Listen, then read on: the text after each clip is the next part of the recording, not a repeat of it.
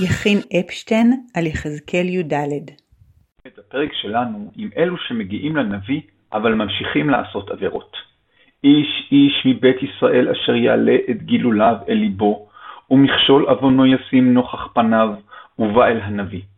אני השם נעניתי לו, בא ברוב גילוליו, למען תפוס את בית ישראל בליבם, אשר נזרו מעלי בגילוליהם כולם.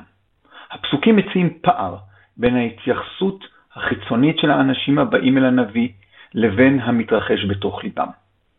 דרשת התלמוד מתייחסת לפער זה במסגרת סוגיה שעוסקת ביחס שבין מחשבה למעשה.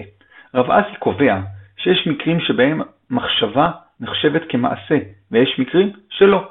אמר רב אסי, אפילו חשב אדם לעשות מצווה ונאנס ולא עשאה, מעלה עליו הכתוב כאילו עשאה. מחשבה רעה, אין הקדוש ברוך הוא מצרפה למעשה.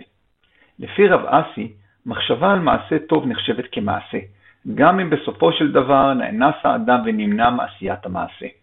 אך, אם אדם חשב לעשות מעשה רע, ובסוף נמנע מלעשותו, אין המחשבה נזקפת לחובתו. הסוגיה ממשיכה ומקשה מן הפרק שלנו. ואלהה דכתיב למען תפוס את בית ישראל בליבם. בניגוד לדבריו של רב אסי, מכריז יחזקאל, למען תפוס את בית ישראל בליבם, חושבי המחשבות הרעות יענשו, גם אם על פני השטח מעשיהם שונים. ועל כך משיבה הגמרא, אמר רב אחא בר יעקב, ההוא בעבודה זרה הוא דכתיב. ואמר מר, חמורה עבודה זרה שכל הכופר בה כמודה בכל התורה כולה. רב אחא בר יעקב מסביר שבמקרה של יחזקאל מדובר במחשבות חמורות במיוחד, מחשבות על עבודה זרה. אנשים הבאים אל הנביא בעודם חושבים על מחשבות עבודה זרה, יענשו גם על המחשבות. מחשבות האדם הם אולי הדבר הכי פרטי ונסתר שיש לו, אבל כאשר זה מתנגש עם מעשים אחרים, יש מחשבות שאינן צריכות מעשה.